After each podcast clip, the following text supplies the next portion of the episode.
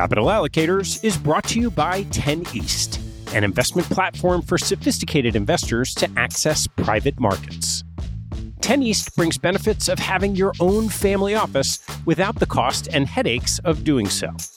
It's founded and led by Michael LaFell, former deputy executive managing member of Davidson Kempner. Michael and his investment team offer members the opportunity to co invest by offering at their discretion. Michael and his team source, diligence, and commit material personal capital to each investment. The opportunities shared on the 10 East platform offer exposure to private credit, real estate, niche venture and private equity, and other idiosyncratic investments that typically aren't available through traditional channels. The principals have over a decade track record of investing in these types of exposures across more than 350 transactions. Post investment, the 10 East team conducts ongoing monitoring and reporting, just as you'd expect from an institutional investment organization. I've known Michael for about a decade, and after becoming impressed by the quality of 10 East offerings, its research process, and high quality investment team, I became an advisor to the organization and investor in multiple offerings. You can learn more and join me as a member at 10east.co. That's the number 10 east.co. Capital Allocators is brought to you by SRS Acquiom. Since 2007, SRS Acquiom has been obsessed with a single purpose: to simplify the administration of M&A deals so that deal parties and their advisors can focus on bigger issues. SRS Acquiom was the pioneer in professional shareholder representation, digital M&A payments, and online stockholder solicitation, and they continue to raise bars and set industry standards. Case in point, their new VDR, which is changing the way deal parties think about virtual data rooms. No more tracking down thumb drives or asking how the VDR bill got so high. SRS Acquiom keeps deal documents securely stored on the cloud for as long as you want for one flat rate.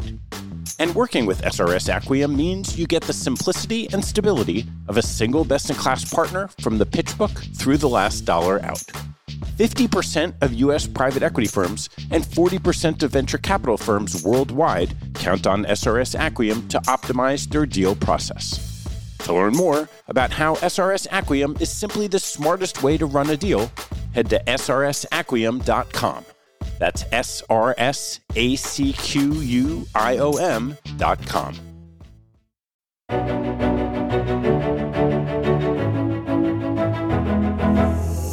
I'm Ted Seides, and this is Manager Meetings.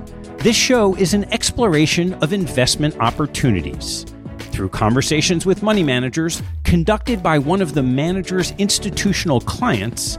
We'll share the stories and strategies that attracted their attention and capital. You can learn more and join our mailing list at capitalallocators.com.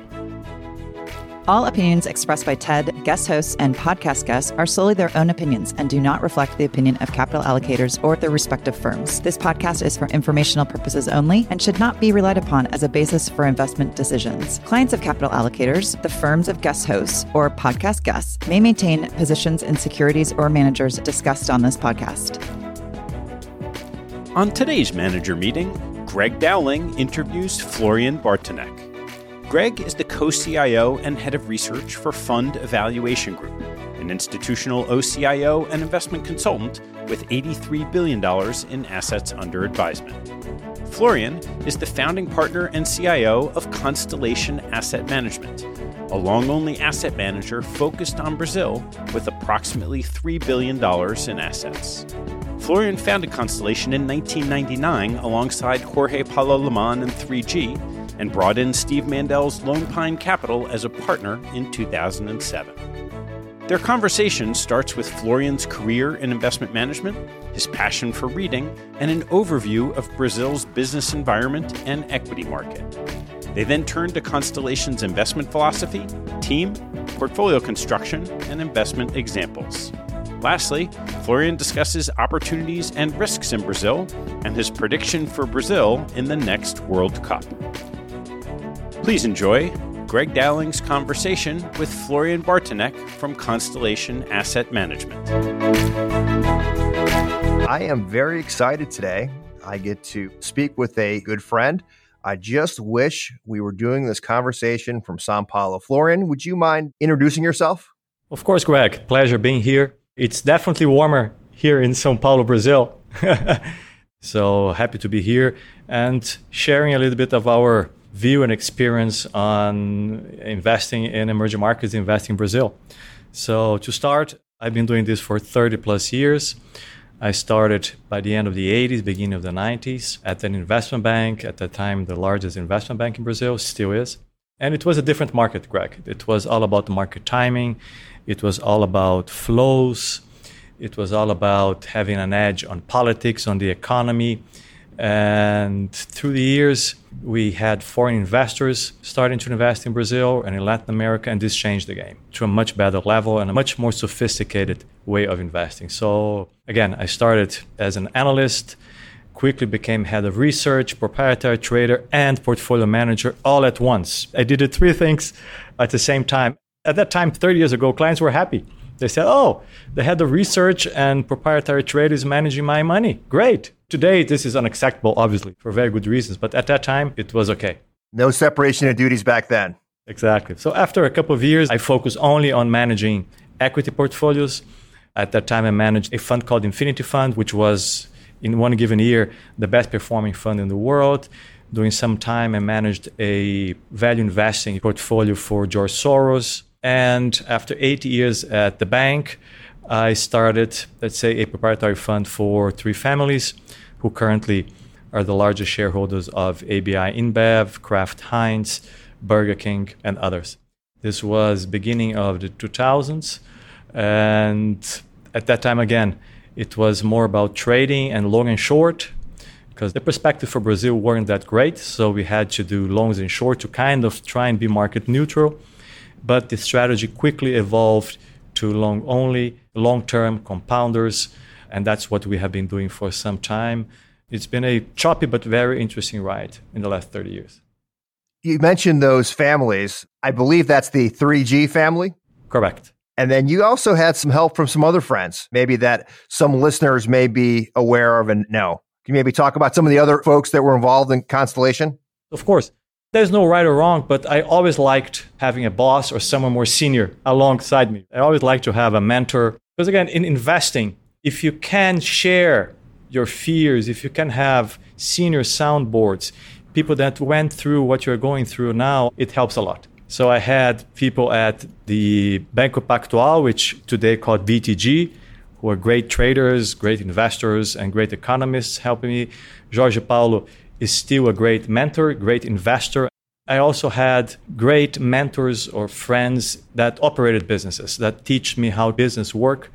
So it was a comprehensive education and I was always looking for mentors. And sometimes reading a book, you wouldn't be able to have Benjamin Graham as a mentor today. But why not spend some hours with him reading his books? You may probably not be able to have Warren Buffett as a mentor today. But why not spend some hours alone with him reading his books. I always like to read a lot biographies. Benjamin Franklin, he couldn't be a mentor, but still, if you read his biographies, it's like having a conversation with him. I'm always curious and I love to hear stories of people, and they always inspire me, especially people that are very successful because they always make you think bigger and want to do greater things. One of the things that impressed me when I was in your offices were the amount of books, and many of them are the Western classics. You mentioned Benjamin Graham, but your office is full of them. So I can definitely attest to at least some interest in reading. And it's an evolution. As most investors, you start with reading annual reports, you start at valuation, then you move to the great investors, Peter Lynch, Warren Buffett, Fisher, and then you start reading about other sciences. It's interesting because 20 years ago, I was walking through the offices of the bank and the head economist of the bank, who is currently the economic minister, as we call it here in Brazil, he was reading a book, and I said, "What are you reading?" And this was during the day, which at that time said, "Look, this guy, he's doing trading hours, he's reading, he's crazy, so he must be reading something about markets." And he was reading Darwin. Oh, why are you reading that? I said, no, this has everything to do with markets. Learning, reading, understanding other sciences is key, I think, to investing, plus understanding businesses. I was very fortunate to have Bruce Greenwald as a professor for a value investing course. And I asked him, Professor Greenwald, which book do you recommend? He said, You know what? I recommend you reading annual reports. Because the more you understand businesses, the more businesses you see, a better investor you get. This is very similar to art. I had an art professor and I asked him, How do you know why this piece of art is worth $1 million while the other one is worth $100,000? He said, Look, the more art you see, the better your eye is trained, if you will. Same thing with businesses. So today, I read a lot of different things, but I still read a lot of annual reports and also the classics. I try to read one book a week or every two weeks, and there is no way you have a great book being published every week. So you know what I do? I read Warren Buffett letters. I read them 10 times. I read the classics again and again. Sometimes it's better to reread the classics than try and come up with new books just for the fear of missing out. So, yeah, reading is very important. I totally agree. And maybe what you're investing in changes, but how to invest doesn't change that much. So it's always good to have that grounding. You mentioned markets and a little bit your background. I wanted to level set for listeners that maybe aren't as familiar with the Brazilian market. Would you mind giving us some insight on what does the market look like? How many stocks are out there? What's the liquidity? Is there orientation towards one or two sectors? So just give us a little bit of data on what the Brazilian stock market looks like. Of course. So Brazil is a very big country, 220, 230 million people, very young, very tech savvy. In some apps, Brazil is the first or second country in terms of users for Waze or WhatsApp and others. Brazilians are really fast adopters of technology. It's mostly middle class, in terms of the economy, it's I say market friendly economy. It's an open society. There's the rule of law. We have free press. So it's a big economy. It's very innovative. I think it's a great place to invest. The level of corporate governance is great. And the majority of our investors are international investors, sovereign wealth funds, endowments, pension plans, families all around the world. And when they come to Sao Paulo or Rio, Sao Paulo is the business capital of Brazil, they get really impressed with the quality of managers and business people here. So I think it's a very sophisticated country. It's very idiosyncratic. We'll touch on that later. It's very liquid. In the last couple of years, we had several great new businesses going public, like just last week, Nubank. Nubank is the largest digital bank in the world with almost 50 million customers. It's now trading at a $45 billion valuation. Warren Buffett, Berkshire Hathaway actually invested in the private round and in the IPO. Sequoia, SoftBank are investors. So we have had several unicorns, several 10, 20 billion dollar companies being listed in the last couple of years. So it's a relatively liquid market, billions of dollars traded every day, several ADRs in the New York Stock Exchange. The local market is relatively big currently have, I would say, guess 5 million, 6 million individual investors in the stock exchange, which is not that big compared to the United States, but it's much bigger than it was before. We had like 2 million a couple of years ago, now it's like 6. And as I said, it's a big market, investor friendly. However, it has a lot of challenges in terms of doing business here. It's a relatively closed economy in terms of import exports. There is a lot of red tape, regulatory issues. It's a big country, so distribution is a challenge. Access to local talent, managerial talent, is a challenge. So, local incumbents have a lot of competitive advantages. So, it's very hard for a foreign company to be profitable in Brazil. With the exception of Santander, which actually acquired a big local bank here in Brazil. Very few international banks make money in Brazil. And when you look at the return on equity of the local banks, it's like 20%. Car rental, one of the most efficient car rental companies in the world is Brazilian. The US companies never really were profitable here. Same thing in healthcare, same thing in beer. So Ambev is probably the most efficient or the best managed beer company in the world. So given that it's so hard to do business here, especially for foreigners, the incumbents have huge competitive advantages. So you do find great local companies. And as the economy is, as I said, big, these companies can get to 10, 20 billion dollars of valuation. I would dare to say that corporate governance is the best among emerging markets here. If not the best, among the best, definitely.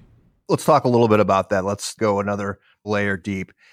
If I'm investing in Brazil, why should I invest in active management versus just passively in an index? The way that some indices are, let's say, constructed or set up in emerging markets is idiosyncratic as well. So, for instance, in Brazil, commodity producers and some very liquid stocks represent the bulk of the index. And the weightings change is very slow.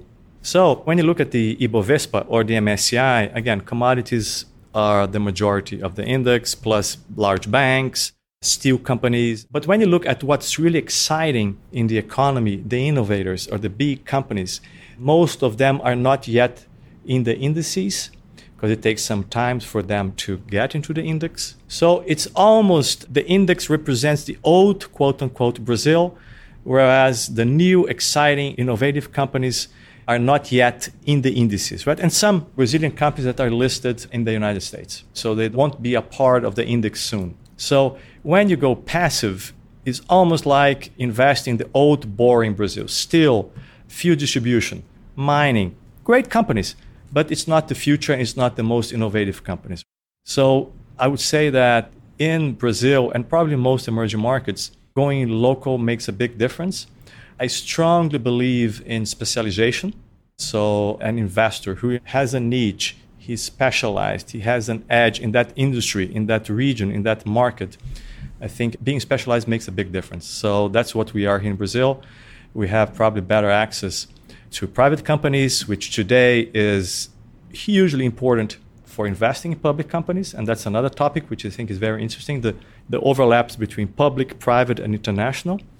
And the local managers have been able to generate a lot of alpha in the last 10, 20 years. So the numbers are there. And much more indices agnostic than average. So we want to be in the best companies. We don't really care much about the indices it seems like many of the Brazilian managers have very large active share versus their benchmarks, which definitely helps. So you have now sold us on why we should be active. So maybe we can go and you can tell us about how you are active. So let's start with your investment philosophy. What's the overriding philosophy at Constellation? Our philosophy has been shaped in 30, 35 years of observations what works and what doesn't. And given the volatility of the economy in emerging markets, as the balance sheets of governments are more fragile, markets are more volatile. What has really worked is the compounders. Credit, for instance, is either available or not available. So during downturns or bad economic cycles, the strong get really stronger. It's a very hostile market for the third, fourth, fifth player. So during market crises or economic crises, there's a lot of consolidation. So the strong in Brazil get stronger during crises because they have the strongest balance sheets. They consolidate their industries. And given how hard it is to compete with these incumbents, they are great businesses and they grow and grow and they compound very nicely. Just some examples the largest drugstore and pharmacies, let's say chain in Brazil, they're opening this year more pharmacies than the combined number of their competitors. The leading apparel retailer grew sales 20% on the third quarter year over year, which is more than double the growth of the other players. So the strong get stronger. The strong usually have a stronger moat. The strong have a flywheel. So the best way for us, I think, to invest is finding these great businesses great people that acts and thinks like owners.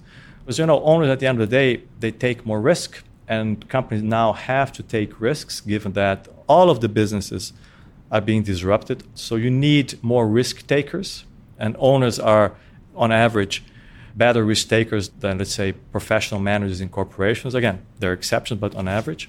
So compounders, great businesses, the strong get stronger in emerging markets, you really should buy the best property in the sector. Trying to buy the second, third best just because they're cheap is a trap. This is maybe even global.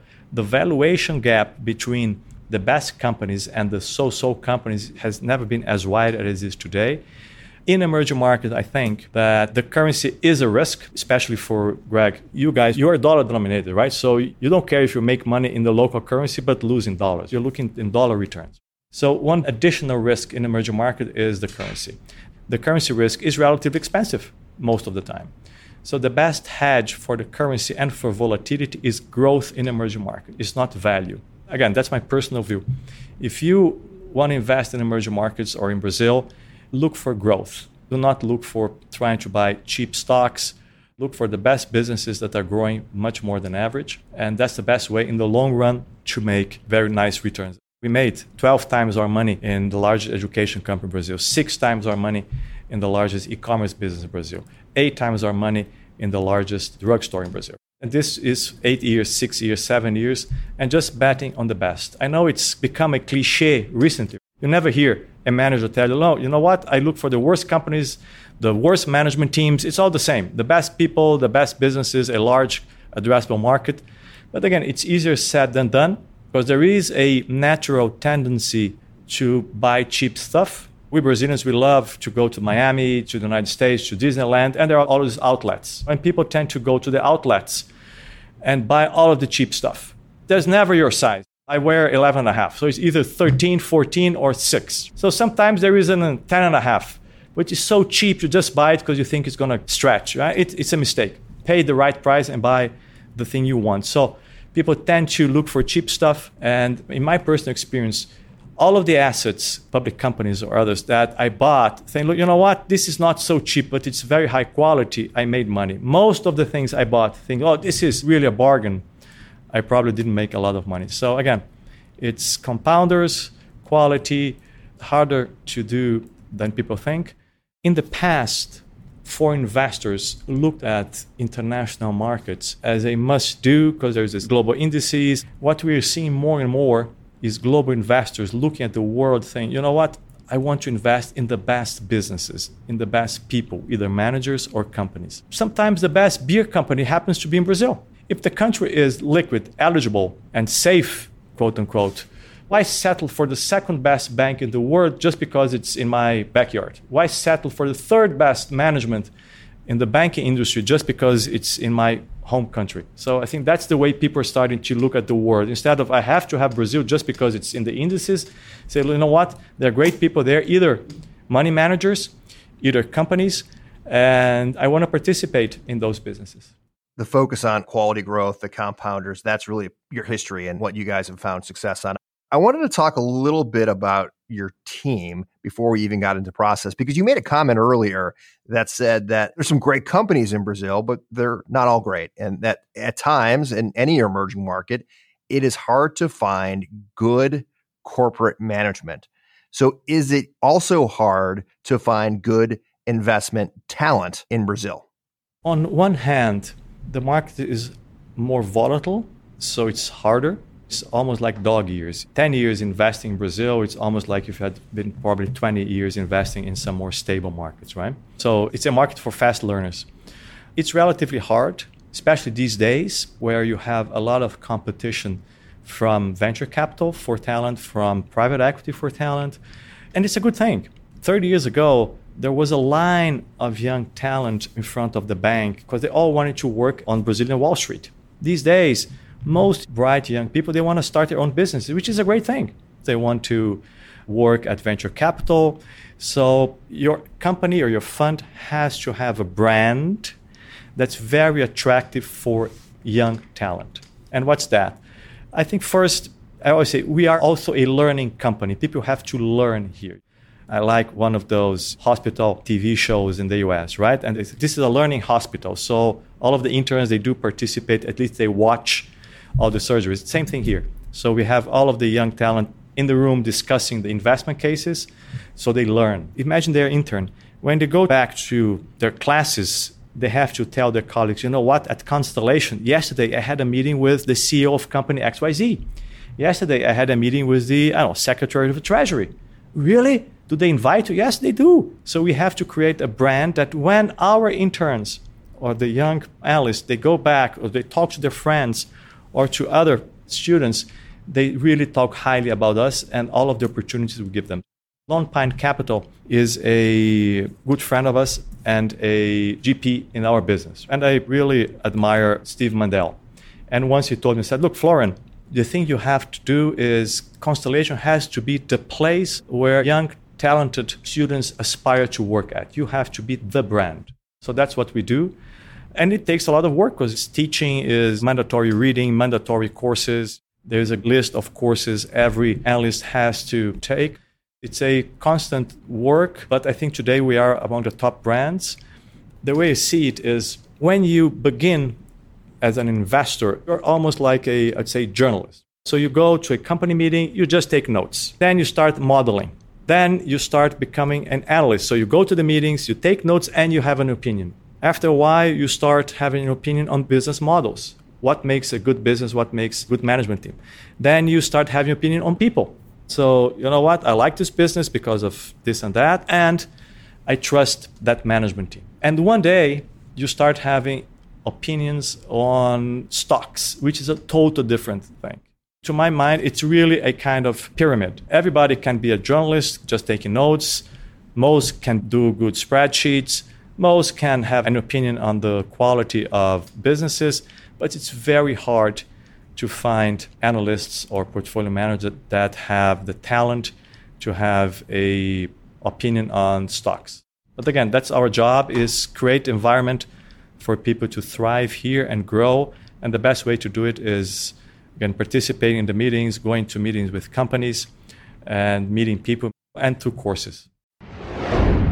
I want to take a break in the action to tell you about NetSuite by Oracle, helping businesses accelerate growth and run better with a suite of ERP, financial, CRM, and e commerce products. Here are three numbers for you to remember 36,000, 25, and 1. 36,000 is the number of businesses that have been upgraded to NetSuite by Oracle. NetSuite turns 25 years old this year that's 25 years helping businesses do more with less, close their books in days, and drive down costs. And one, because your business is one of a kind. Get a customized solution for all your KPIs in one efficient system with one source of truth. Manage risk, get reliable forecasts, and improve margins. Everything you need all in one place. Right now, download NetSuite's popular KPI checklist designed to give you consistently excellent performance absolutely free at netsuite.com slash allocators. That's netsuite.com slash allocators to get your own KPI checklist. netsuite.com slash allocators. And now back to the show. So let's talk a little bit about process. Is there the ability to gain an informational edge in a place like Brazil?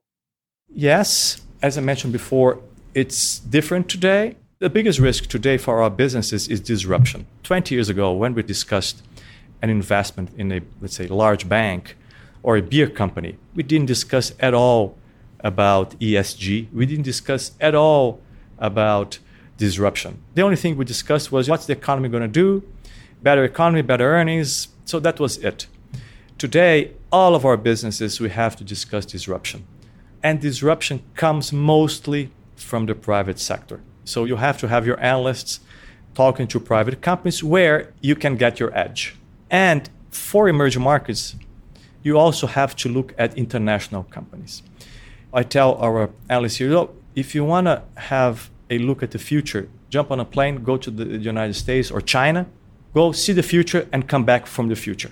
In order to understand a Brazilian bank, you have to look at the private banks, the startups, and you have to look at the international banks either JP Morgan or Chime or Revolut or others.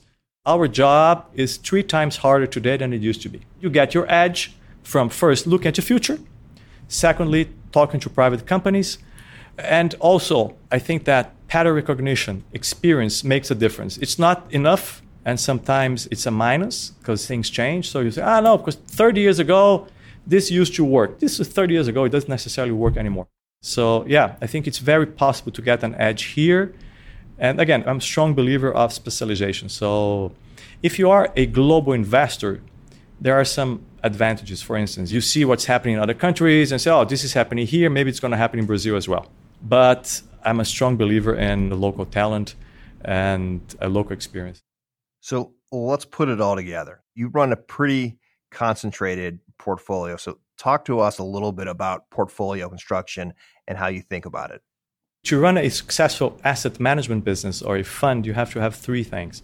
First, you have to be a great stock picker, a great portfolio manager, and a great business manager. And business manager means you have to have mostly a great team and a great client base. Because again, if you're a great manager, but you have the wrong clients, you'll be selling when you should be buying, and you would be buying when you should be selling.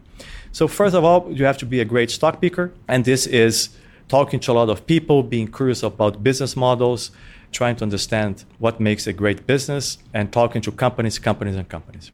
Then know how to build a great portfolio. Most of the times is having the right balance. Sometimes it's a barbell, so we may own a digital bank and a commodity producer. We may own a e-commerce business and a let's say sugar and ethanol company. So having the right balance, knowing how to do sizing. Sizing is not rocket science. You shouldn't have in the long run 15% in one company. You shouldn't, because again, this is a competitive business. We are not managing our own money and we don't care. No, this is a competitive business. You shouldn't have 15% in one company. Of course, if you're right, you're a genius. But if you're wrong, you lose your business. So it's good common sense. You shouldn't have a 15% position, 20% position if you're running a fund with clients. Our clients are long term. Most of them have been with us for 10, 15, 20 years. But still, and if you find a great business, you don't have a 1% position. So it's good common sense. Do not overcomplicate things. Our positions are 9, 10%. It also depends on liquidity. You're not going to own 10% in a small cap. It doesn't make sense. You're not going to own 10% in a very risky business. Again, if it's a great business, a liquid stock, you could own 8, 9, 10% of your portfolio. If it's a more volatile business, less liquid, 1, 2, or 3% at the end of the day, it is also avoiding the big mistakes. And the mistakes are leverage, the mistakes are over concentration, the mistakes are lower quality companies just because they're cheap. So if you avoid the big mistakes, you should be okay. There are great stock pickers who lost their business because they weren't great portfolio managers, because they were overconfident, concentrated too much in one or two stocks, made mistakes, because you know we all make mistakes. And when you make a mistake in a big position, sometimes it's game over. So at the end of the day, do not overcomplicate things. I love the 60 year old or 50 year olds. I love the 20 year olds. The 30, 35s are the most dangerous. Why? Because when you're 50, 60, you saw a lot of things and you simplify. You know what works, what doesn't, and you do it very simple. When you're 20, 18, 25, you don't know much, so you also simplify. When you're 35, 40, when I was in my 30s, I, I, wanted to do everything different, overthink things. So do not overthink positioning, do not overthink portfolio managers. It's good common sense. And again, if you have good companies and if you're diversified in terms of risk factors, you should be okay. I'm in that age bracket now where I guess I'm trying to simplify. So that's helpful. It's trying to have conviction, but not too much concentration. I thought that was a great way of explaining it. So we've talked about the team and the philosophy. We haven't really talked about what are the current market opportunities. What are you most excited about? You threw a few names around, Nubank and others. What is Constellation excited about right now in Brazil? As I mentioned before, you know, they're these great incumbents who have this flywheel, great brands, great gross margins, a growing market, the best management team, growing earnings at 20 25% a year. So you do find great businesses growing earnings at 20 25% a year. Just some examples. We are very excited with a company called WEG, W E G, which is an industrial company, but more than half of their products were launched in the last five years. And this is one of the best managed companies in Brazil. Today is actually a global company. It has operations all around the world. They are involved with solar, wind.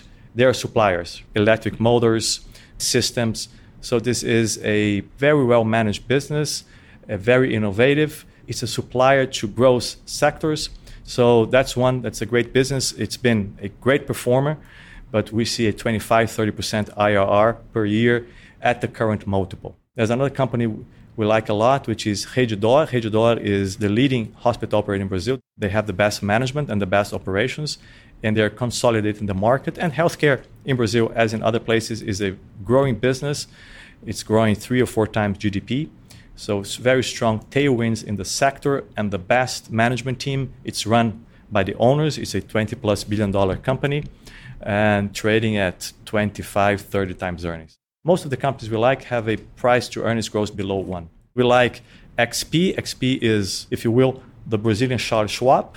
The share of independent banks or brokers in the asset management business is very small. So most big banks dominate the fund management business, right? And XP is growing with a better product, a more sophisticated offering.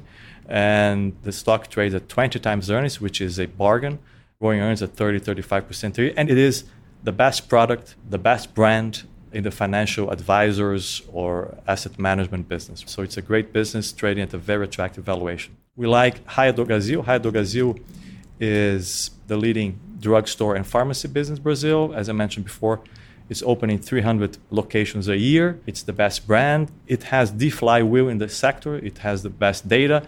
It's the largest buyer of medicine in Brazil, so it has the best prices. So it's a growing machine. Again, it's healthcare, which is a growing business, so it's also a great stock, great company. All of these companies are owned and managed by the owners, so great businesses. We also like a lot TOTVS is the largest ERP software as a service company in Brazil. It's also family owned. It's the leading ERP company in Brazil and now growing in adjacent areas with ancillary products like credit, SEO for online marketing. It's a subscription based business growing top line and earnings at 20, 25% a year, trading at a big discount to the big software as a service companies in the US or in other markets. And the tax code in Brazil is very, very complex. So even multinationals use TOTVS software in Brazil because in order to understand the tax code, you have to have a local provider. So that's one of the advantages of the local incumbents. Localiza, the largest car rental company in Brazil, all these tailwinds in car rental. Most young people don't want to own cars anymore, and the best alternative is doing a long term, as they call it, rental with Localiza. It's the leading business, great margins. They just acquired the second largest player. It was just approved by the antitrust authorities here. So we expect earnings to grow at 25, 30% a year with synergies and the growth of the market. There's a common theme businesses that have tailwinds in their industries and managed by the owners who have the right incentive to do the right things. So you mentioned a couple of the price to earning multiples, but overall, what do valuations look like in Brazil? I get the sense that they're much lower than a lot of the other emerging market countries, very much compared to the US. But what about these compounders? They've got to be higher, although maybe they're less than the US. So talk to us a little bit about overall valuations, but then the valuations of the companies that you're most interested in. You have almost two groups, which I think is very similar to the US, right? So the one is the low growers, and as I mentioned before, the valuation gap increased a lot in the last couple of years. If you're growing at 5 4% a year, nobody cares. If you're growing 20 25 everybody wants to invest in the business. So the big banks are trading at 8 times earnings, 9 times earnings, 6% dividend yield. So there's a big question mark regarding the returns or the profitability of these banks going forward, as most of them are being attacked, if you will, by disruptors. You have the commodity producers, CVRD, Vale do which is one of the largest mining companies in the world, Petrobras, the local oil monopoly, trading at 10 times earnings, 11 times earnings. And again, these are very cyclical, so there is discount given that earnings are less predictable.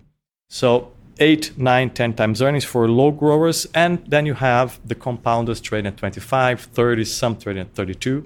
And you also have some highly innovative companies like Mercado Livre, which is the leader in e-commerce in Latin America, trading at 100 times earnings, 90 times earnings. But these are growing earnings at 40, 50% a year.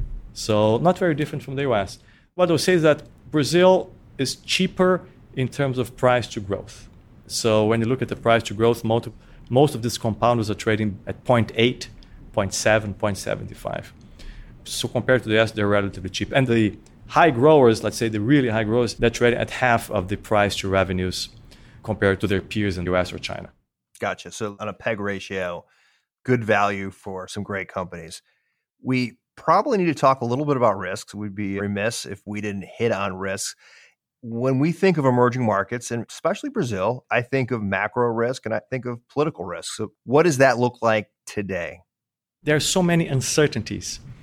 And the uncertainties is worse than risk. Because if there's risk, you just price it and you move on.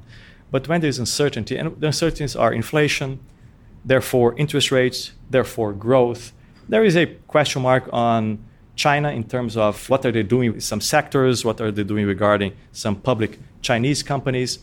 There's uncertainty regarding tech valuations if you have interest rates rising in the US, given that most of these stocks or companies are, say, long duration assets. So higher rates do have an impact on long duration assets. There is a question mark or uncertainty regarding fiscal policies, and this is all around the world, given that COVID widened, if you will, the income gap. There is a real and fair and justifiable demand for more incentive, especially in Brazil for the poor. So there is this question mark about the fiscal picture going forward. And in Brazil, there is a uncertainty regarding next year's 2022 elections. Too early to know, but still, when you look at the polls, you have the two perceived far left and far right candidates at the top in terms of the polls. So a lot of uncertainties. And this backdrop of uncertainties is what caused the recent correction from, let's say, September, October, November, where you had stocks falling 40%, 50%, 30%. When we look at our businesses, in the last six months, on average, the companies fell 30% from the peak. Some fell 40, some fell 15, but on average 30. When you look at earnings expectations, they're after the third quarter earnings, they were up 5 to 8% on average. So stocks are down 30, give or take. Earnings expectations are higher, not lower. So it was all about multiple contraction, these recent corrections. So what I'm saying is that today you could be buying these great businesses at one and a half standard deviation below the average multiple of the last three to four years. So there is a lot of uncertainty, which creates opportunity in the great businesses. And when you look at earnings, which is the most important thing, right? Because for us, what really scares us is not multiple volatility, is when earnings start to deteriorate, because that's really bad. And when we're wrong about the timing, maybe we bought a little bit more higher than we should, that's okay. But if we were wrong about earnings or the business or profitability, that's usually a permanent loss of capital, right? So it's a very interesting time because there's a lot of uncertainty. Valuations contracted, again, one, one and a half on average, standard deviations below the average multiple. A PEG ratio below 1, 0.8, 0.85, 0.75. So I think it's a interesting time to buy. Usually, when it's darkest, it's most scary, but it's the best time to buy. What we are seeing in our business is we are seeing international investors adding to Brazil right now. Why? They tell us, look, you think Brazil is complicated, it's tough, but most emerging markets are. It's not a walk in the park when you invest in emerging markets. So we are used to it. When locals are pessimistic, because inflation, interest rates, politics, usually when local investors are pessimistic, usually when valuations are cheap, when the currency is cheap, which is the case with the Brazilian real, it's an interesting time to get in or buy. And our investors, they tend to do a portfolio rebalancing, which is one of the very few formulas that work in markets in general. Why? Because it's very hard to do, because you have to be buying when you want to sell, and you have to be selling when everything looks great. So we are seeing international investors adding to Brazil, let's say using an active portfolio rebalancing strategy. So, yeah, a lot of uncertainty, cheap valuations, foreign investors adding, and earnings are doing relatively well. So I think the fundamental story is good in Brazil. Although, again, politics, inflation, interest rates, is the US going to tighten too early, too soon? All of those are still question marks out there we have political risks in the US as well. And Brazil has gone through a lot and there's still great companies that have been around for years and years and years, and companies and good management teams definitely figure it out. Wanted to finish on a few just fun questions for you. We started earlier talking about books, and I mentioned there was a lot of books on your shelves at your offices. Florian, what is your favorite book on investing? I always tell people read How to Make Friends and Influence People, which is actually Warren Buffett's recommendation as well. Dale Carnegie. Exactly. I love Bruce Greenwald's books, Competition Demystified, which is a great book to understand business models. It's a great book. There is one book which is, I think it's called Value Investing as an Art, which looks at different disciplines and how these disciplines influence investing. I love Peter Lynch books, One Up on Wall Street, it's a great book, especially for individual investors. So yeah, valuation by Aswath Damodaran. I was just asked to write the introduction for the Brazilian edition of Reminiscence of a Stock Operator, which is a book I read 30 years ago. So I had to read it again. And it's a great book. It's a very interesting book.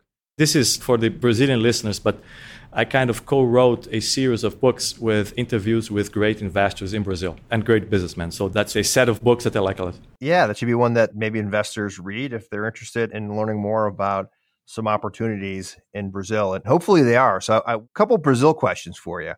If we have drummed up interest through our conversation here and investors come down to do due diligence why they're there, give us three touristy things they have to do? They have to go to the shopping malls, the nice places, but they also have to go to the big shopping malls in the, I would say, for lack of a better word, not so nice places, right? To see really what Brazil is about.